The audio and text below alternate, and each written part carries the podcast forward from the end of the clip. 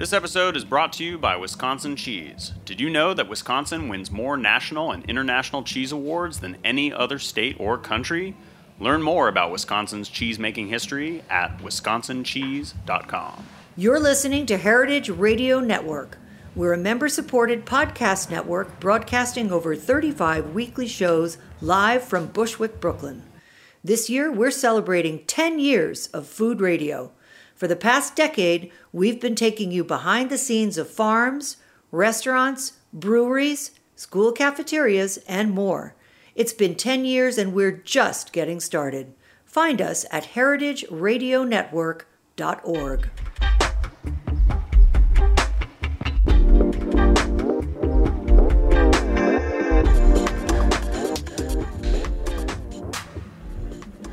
This is meant to be eaten on Heritage Radio Network. I'm your host, Coralie. Robin Sloan, who is joining us from Oakland today, is interested in the intersection of food, media, and technology. His first novel, Mr. Penumbra's 24 Hour Bookstore, was a New York Times bestseller, and his second, Sourdough, published in 2017, is the first and perhaps only book to feature a sourdough starter as a sentient being. We'll be talking about that novel as well as the one he's working on now, and the olive oil company he and his partner founded. Welcome to the show, Robin. Hey, thanks. It's great to be here with you. So, on top of all these things, you also are a um, programming enthusiast. So, can you just describe what each of these interests kind of reveal to you about the other? Oh, gosh. Um, so, let's see. We've got books, media, food, technology, um, programming, the internet. You know, I it, it's a pretty diverse group, but I, I do think there's at least one thing, probably more than one thing, but at least one that binds them all together for me and that's that I see them all as forms of technology, or I guess I should say that the technological part is really important. And I think in some cases that's clear. I mean, when people think of computers and programming, they think of technology. But when they think of books, they don't always think of technology, even though I think they ought to. You know, the book is a form of technology. It's super durable and well designed, and it has these amazing features. Actually, if you kind of enumerated the the features of a physical book, um, the way they do for like the new iPhone, uh, you'd be pretty impressed. Um, and I think the same is true of food. I think it's true of the tools we use in the kitchen, um, the sort of biotechnological tools we use to make things like sourdough bread. Um, I think technology is a big, important part of all those activities, and I guess that's at least part of what attracts me to all of them. Mm-hmm. Yeah, that's totally not something I'd thought about. I think there's a lot of tension or talk today about comparing using or reading physical bound books versus listening to an audiobook or even reading an ebook. And in that same way, there's also kind of this tension between craft, artisan baking versus, you know, Soylent or something. And so can you talk about why that tension may interest you and why you have your feet kind of in two worlds here? Yeah, I mean, I think it's very natural um, to be wary, maybe even suspicious of, of these new things. I think it's actually appropriate as well. I mean, I think we got to be we got to be cautious about about new systems, and especially when it's things that we're putting into our body.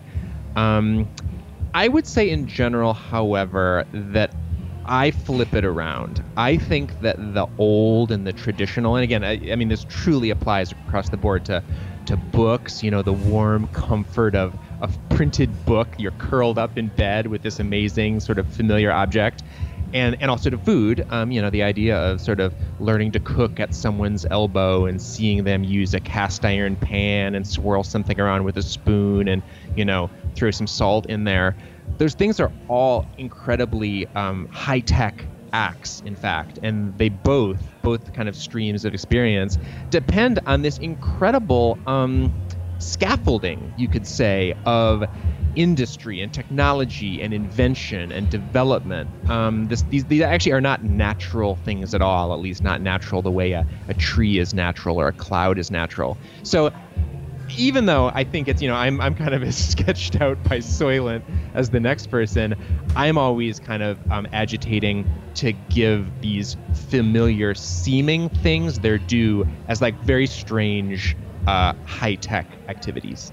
Yeah, so to beat this dead horse further, I guess, um, when I think of cooking at someone's elbow, I don't necessarily think of that as high tech. Um, so I'm really interested in maybe you can help us redefine or define tech in your words. Yeah, well, I mean, I think it has to do with two things at least, probably a lot more, but it has to do with tools and it has to do with history. Um, the, the tool part is actually really important. I guess there might be some people out there listening to this who like are going to go prepare a meal in a in a hollowed out gourd. in that case, maybe their tools are pretty simple. Um, for most of us, many of us, um, our tools are, are actually a lot more sophisticated than that.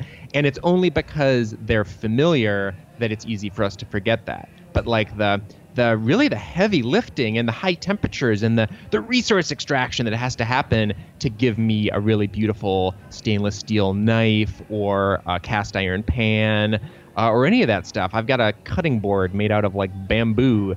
Um, I mean, this stuff flows around the world in supply chains and it goes through factories. And, and even though it ends in this very um, kind of warm, familiar, comfortable place, the, the other stops along the way are anything but. So that's tools, and we have to kind of give our tools their due.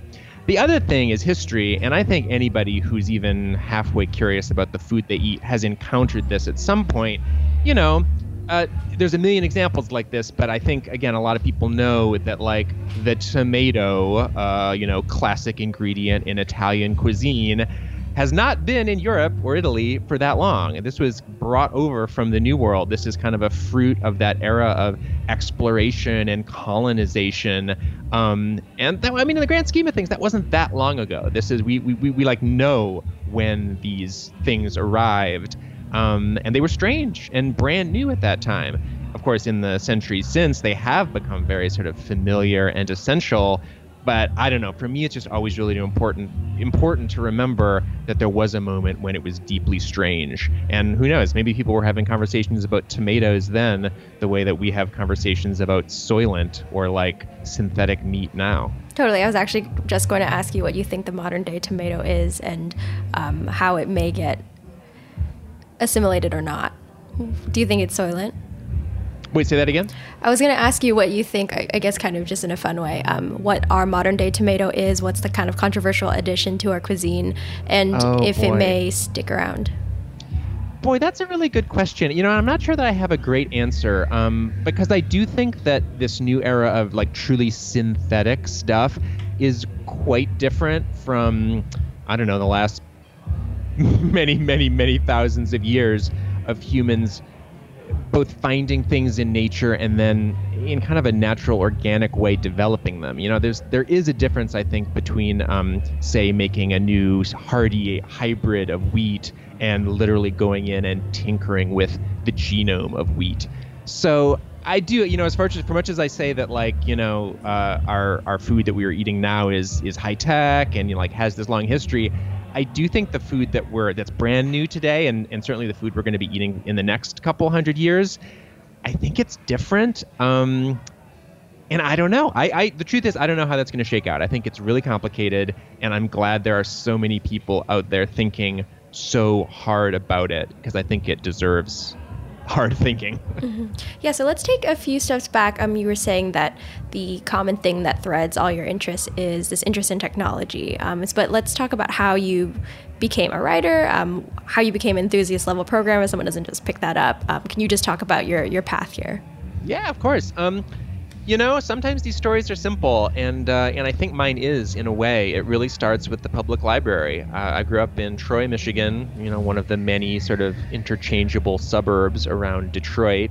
And uh, Troy had and has today a great public library, and I went there a lot. Um, you know, my parents would drop me off for kind of the whole day in some cases, and uh, I still remember the the way the automatic doors would swish open there, and they had this great, super powerful air conditioning inside, which was so often like a total oasis.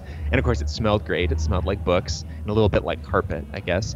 And that's where it all starts. You know, that's where I started reading a lot. Um, that's where I graduated from the kids section to the teen section to my first kind of explorations of the adult section.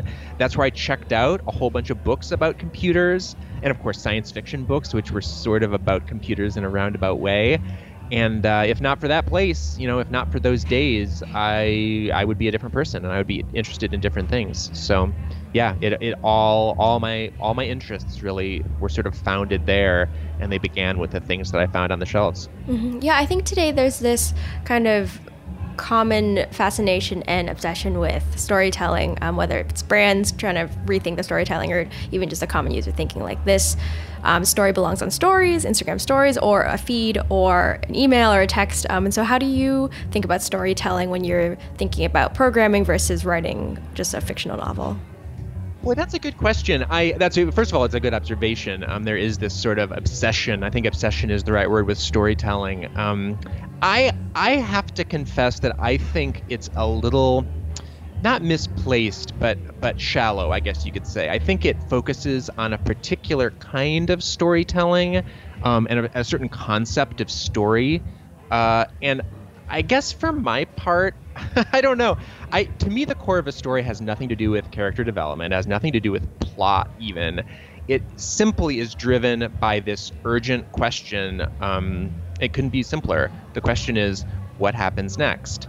That's what propels you from page to page in any kind of book. The book can be about anything, it can be written in any way, it can be very conventional and mainstream, it can be totally weird and experimental, and it can still work as long as it keeps that question alive in your mind. What happens next? I mean, I think that's what keeps people listening to a podcast. Uh, they they want to know what happens next. You know, what's going to come next in this conversation, and so in a way, that's that's very simple, maybe even simplistic. Um, but I think it's often people like sort of shoot right past it, and they go into this world of like, well, we need to think about the arc of this of this the development of these characters and and like what's going to happen and what's the twisty plot reveal going to be but man I don't think it matters. I mean, all those things can work. They can sort of raise that question, what happens next? But sometimes for me, that connects back to learning things. You know, if I'm interested in, say, a new programming language, or I want to learn some some new tool on the computer, if I want to learn how to cook something, I think that question is somewhere at the heart of it. You know, you want to know what happens next? What happens now? Mm-hmm. Yeah, so maybe walk me through a recent kind of creative pursuit. Um, for me, I primarily cook or write, and so when I have an idea, I'll think about a certain food that inspires a certain dish, and then that's how I, you know, I have a pretty logical A to B, B to C, C to D. But for you, I feel like it varies so widely depending on the media or the platform. And so, can you walk me through how you might approach something?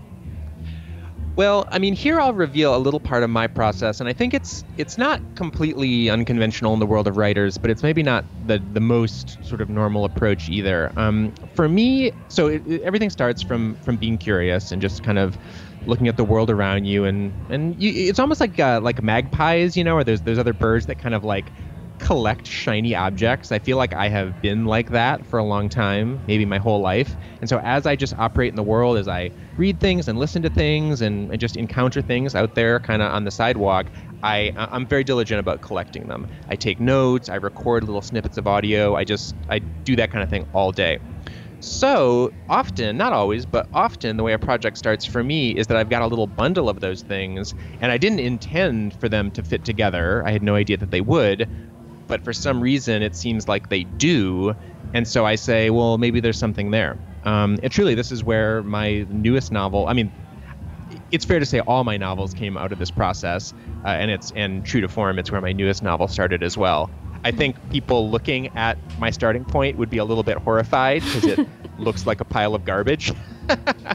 but you know, there's there's whole artists that have that have distinguished careers made of building sculptures out of trash, and so I think I think that's kind of where I get started too. Mm-hmm. Yeah, in my internet stalking of you, I also saw that you created this kind of machine learning app that, that writes for you. Can you explain how that works and um, if you've used this in your same process or not? Yeah, yeah, no, absolutely. In fact, I would say my interest in machine learning and artificial intelligence comes from a very similar place. Um, you know, of course, it's something that lots of people are talking about and reading about the amazing, really, really impressive capabilities of these new machine learning systems. You know, often they're doing things that are very useful, like they're translating between languages automatically, or they're driving cars around, you know, almost autonomously, and, and, and all this other stuff. Um, it turns out you can also use them to generate text, um, and it can they can generate text based on examples. Um, and so, of course, I think the the kind of appeal there for a writer is immediately apparent. Um, the idea is you could give one of these machine learning systems a whole bunch of books to read. It could be it could be all the Harry Potter books, or it could be every Charles Dickens book, or it could be all the Harry Potter books and Charles Dickens and all the novels by Robin Sloan.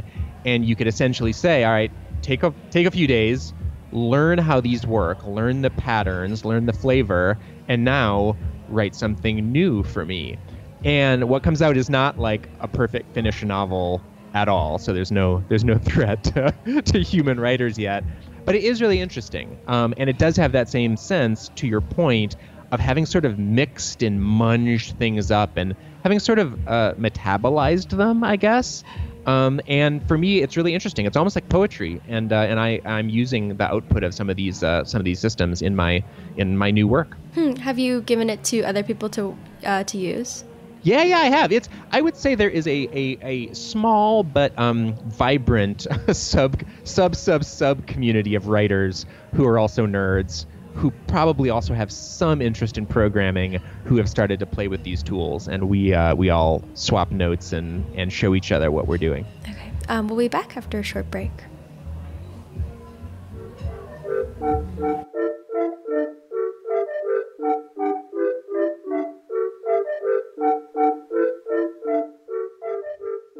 This episode is brought to you by Wisconsin Cheese. Wisconsin has storied cheese history that begins with Swiss, German, and Italian settlers in the 1800s and continues today with nonstop innovation and award winning artisanship. Wisconsin was the first state to establish cheese grade standards and the first to require that every cheese plant be overseen by a licensed cheesemaker. It is the only place outside of Europe where one can pursue an elite master cheesemaker certification. All of this helps Wisconsin cheese win more national and international cheese awards than any other state or country. Take, for example, Decatur Swiss Cheese Co op, who have made cheese since the 1940s. Steve Stetler is a Wisconsin master cheesemaker who developed several new cheeses for the co op, including a European style Havarti, a Swiss lace cheese called Stetler Swiss, and a Colby Swiss marbled cheese. His cheeses have won awards at the Wisconsin State Fair and the World Championship Cheese Contest. To learn more about Wisconsin's award winning cheesemakers, visit wisconsincheese.com. Are you enjoying this podcast? Heritage Radio Network has plenty more. My name is Katy Keiffer, and I'm the host of What Doesn't Kill You here on HRN. Every week, I sit down with journalists, authors, scientists, or activists to identify and explain some of the key issues in our food system. I've done shows on food waste, labor issues, meat production, water, you name it, I cover it. You can find What Doesn't Kill You wherever you listen to podcasts and on heritageradionetwork.org. So before we went to break, we were talking about Robin Sloan's creative process, where how he's kind of going out into the world and finding these shiny but maybe seemingly disparate bits, which then somehow yield his awesome novels and creative programming pursuits. And so, can you talk a bit about um, the shiny bits that you assembled for the sourdough novel? Oh yeah, of course. Um, it started um, with a sense I had. Well, I, of course, I live here in the San Francisco Bay Area, and if you live here for any amount of time and have any intersection with the food community, you quickly come to realize um, that it is weird and interesting and sort of almost science fictional in a way that I thought maybe others didn't fully appreciate. Um, to me, in particular, I would say now this this might be new in the last five years or 10 years, the way that the tech community, sort of the world of Silicon Valley, has collided with the world of Bay Area food is really interesting. And it just seemed to me really. Um, I don't know, uh, fertile, fertile ground. Like there was, or, or maybe I should say it was kind of fermenting, and I could see the bubbles, and I knew something was happening underneath the surface. Uh, so I knew I wanted to write a story, and this one really started with a feeling. I wanted, and this connects back to our conversation earlier. I wanted something that kind of made a traditional foodway something that you know on the surface seems uh, familiar and comfortable and comfort- comforting. I wanted to make it seem strange and maybe even a little bit sinister. Mm-hmm. so can you actually just give because our listeners have not had the oh yeah of course of course. Yeah so so sourdough is a novel about a and this is you know this as as i said tech and food collide. Um, it's a novel about a young programmer at a t- tech company in Silicon Valley. Um, her name is Lois Clary. She moved out to San Francisco from the Midwest. she started this programming job and um, it's not working out for her. It's just too intense. She doesn't like the people she works with. She doesn't like the work. Um, and so she doesn't know what she's going to do with herself. It was kind of this dream that seems to be crumbling or combusting before her eyes. At the same time, um, she gets her hands on a sourdough starter. Um, it comes to her through mysterious channels, and um, she has never baked sourdough bread before. She's, in fact, never baked anything before. She's, in fact, hardly cooked a thing in her life. Um, but in part because she's so strung out at work and just looking for something else to pour herself into, she decides that she's going to give sourdough a try. So, uh, maybe needless to say, uh, this sourdough starter is stranger than it at first appears. Um, it has some somewhat mysterious powers and characteristics that quickly become apparent, and it essentially pulls Lois into the weird world of Bay Area food. And the novel goes from there. Um, she meets strange characters, and the starter gets stranger and stranger, and um, and weird things happen. so yeah, you were talking about this collision of Bay Area food and tech. Um, so all I was familiar was with sourdough. Can you give some examples of other instances you see this happening? Yeah, you know, I to me, uh, if I had to kind of sum it up, um, or in, in, kind of one feeling, it's this what I think of as sort of the utopian urge in Silicon Valley, and like a lot of things here, it's I think both good and bad, or both, um, I don't know, healthy and sometimes destructive. Uh, you see it in companies like Google and Facebook, Apple, Tesla, who combine, you know, they're obviously big companies and they're out there doing kind of big things. Um, and at the core, whether it's whether it's you know a sincerely held thought or maybe just a good PR spin, it's often hard to say. Um, but they really talk about work that's going to change the world and maybe even save the world. I mean, these are people who, who really, I think, in many cases, earnestly believe that um, work can be a, a force for um, for incredible positive change in the world. So there's that, and that's been part of the Silicon Valley story for a long, long time. It actually has its roots um, in like the Summer of Love and the hippie movement, and sort of the intersection, the collision many decades ago of that sort of uh, Aquarian thinking um, with uh, you know silicon and uh, and screens and the internet and all that stuff. So it's been there all along, and now suddenly it connects with food. And I think the way that a utopian thinker can apply, especially one who has incredible skills and access to money and people and talent and you know everything else, uh, they can apply those um, feelings uh, to food very clearly. I think because the food system in this country and this world has so many problems, and like the problems aren't hidden or secret. A lot of people know about them. So, um, at least from my perspective, and I could be wrong, this is just my personal opinion, I think that's really at the heart of this collision. I think it's a bunch of uh, very bright, um, very energetic, utopian thinkers who have come around and seen this field, this new sort of field for action, and I think they imagine improvement. And so they are unleashing all of their talents and all of their money, their capital, um, on this new problem. And of course, the problem is what do we eat? mm-hmm. Yeah, there's a lot of crossover between kind of sourdough language. Um, I'm thinking a lot about optimization from batch to batch and text. So, can you talk about that collision as well? Yeah, I mean, there. Well, I mean, you put your finger on something interesting, um, which is, and it's this is even more zoomed in from this general kind of tech and food thing.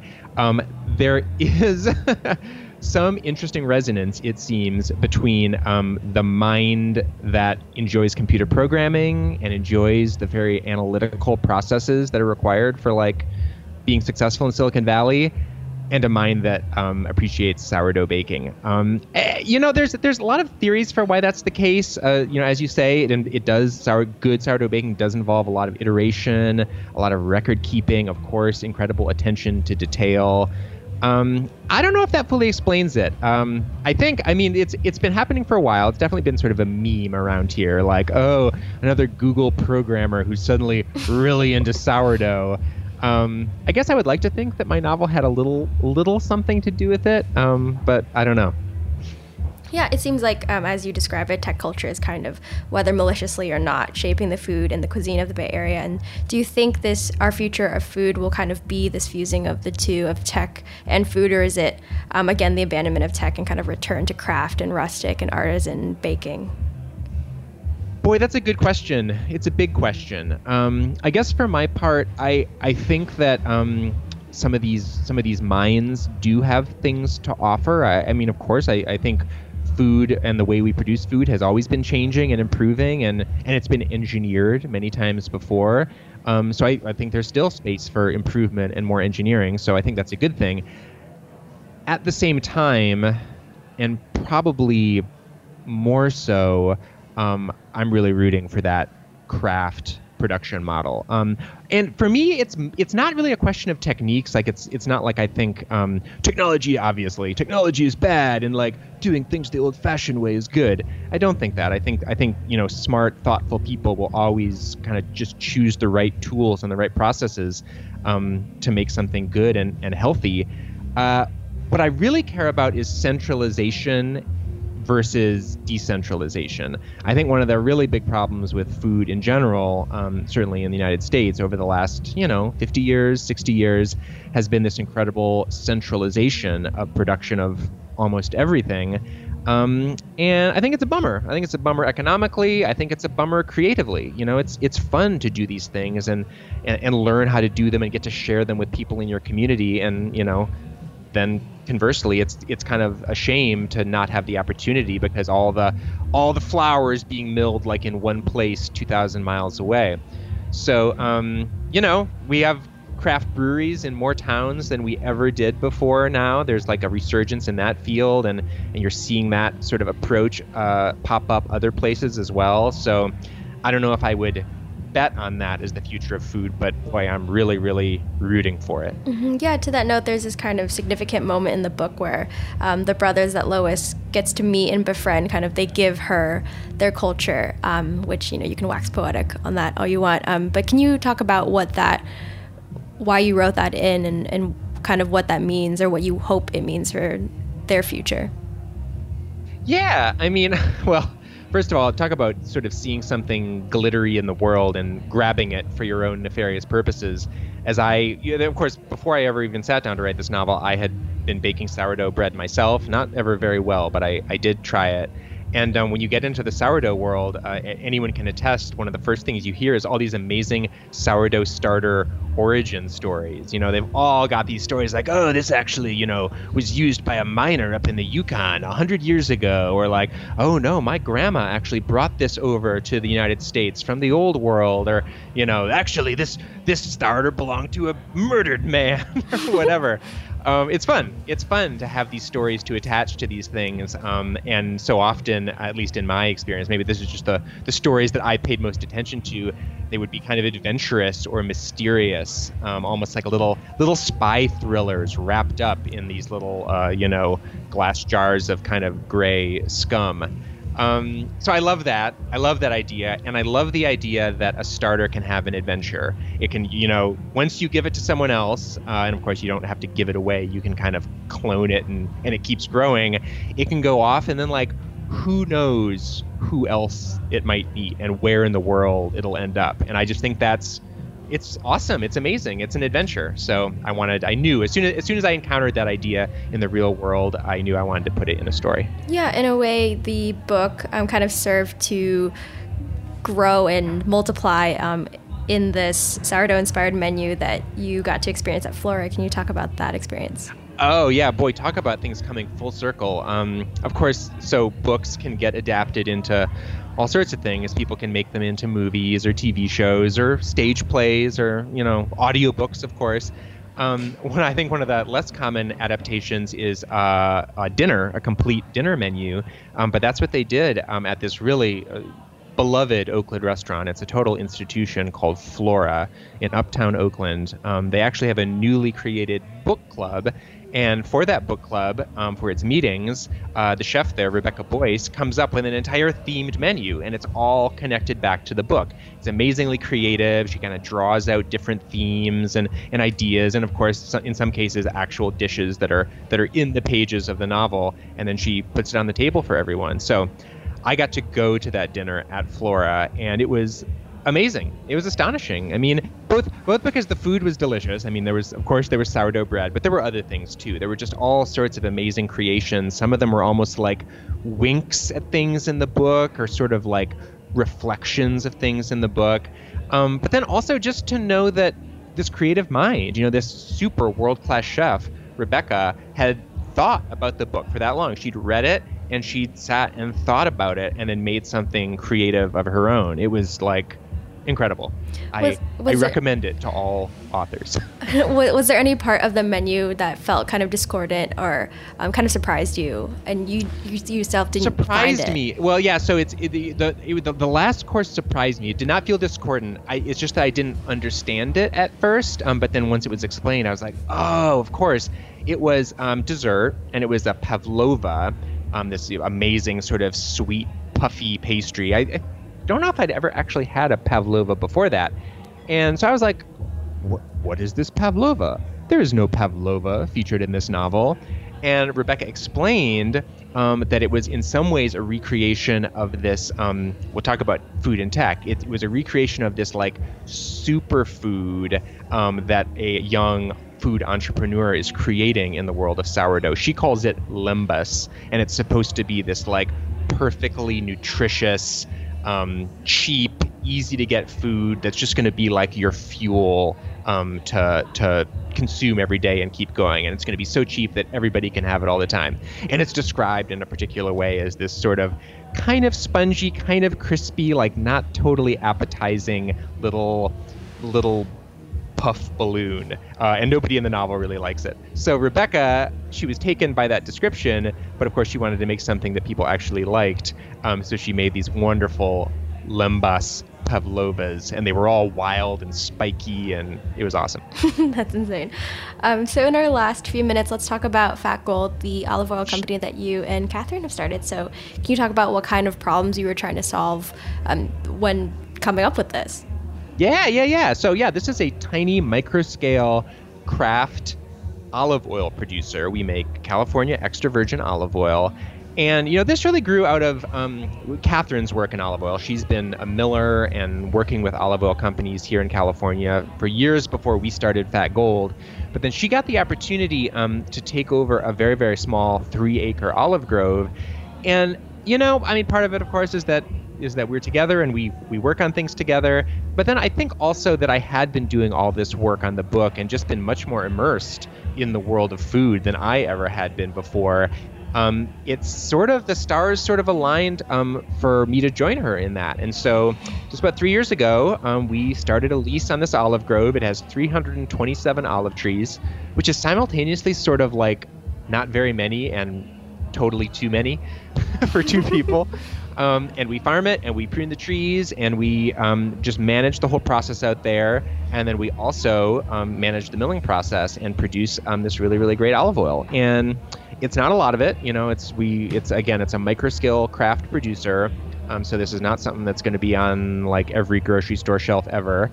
Uh, but um, we sell some of it online. We sell it to some small boutique stores, and I don't know. For us, it's just been a way to learn for let, let me break that down. For Kathryn, it's been a way to learn a different part of the olive oil making process.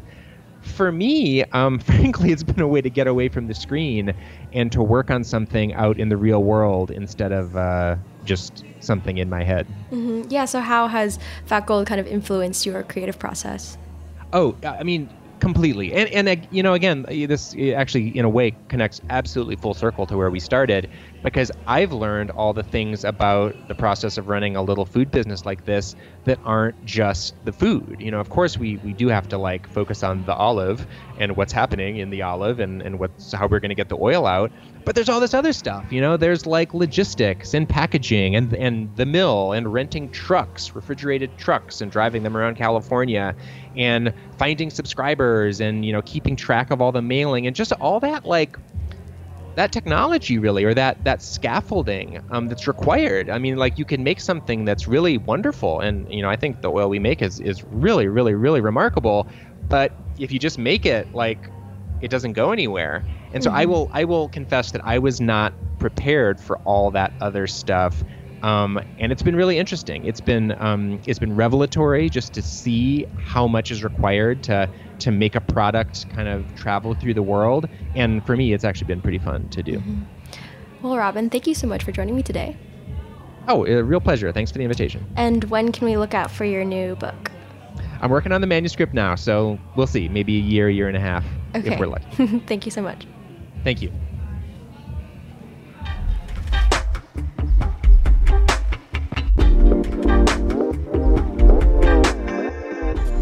Meant to Be Eaten is powered by Simplecast. Thanks for listening to Heritage Radio Network, food radio supported by you. For our freshest content and to learn more about our 10 year anniversary celebration happening all year long, subscribe to our newsletter. Enter your email at the bottom of our website, heritageradionetwork.org. Connect with us on Instagram and Twitter at heritage underscore radio. You can also find us at facebook.com slash heritage radio network. Heritage Radio Network is a nonprofit organization driving conversations to make the world a better, fairer, more delicious place. And we couldn't do it without support from listeners like you. Want to be part of the food world's most innovative community? Subscribe to the shows you like, tell your friends, and please join the HRN family by becoming a member. Just click on the beating heart at the top right of our homepage. Thanks for listening.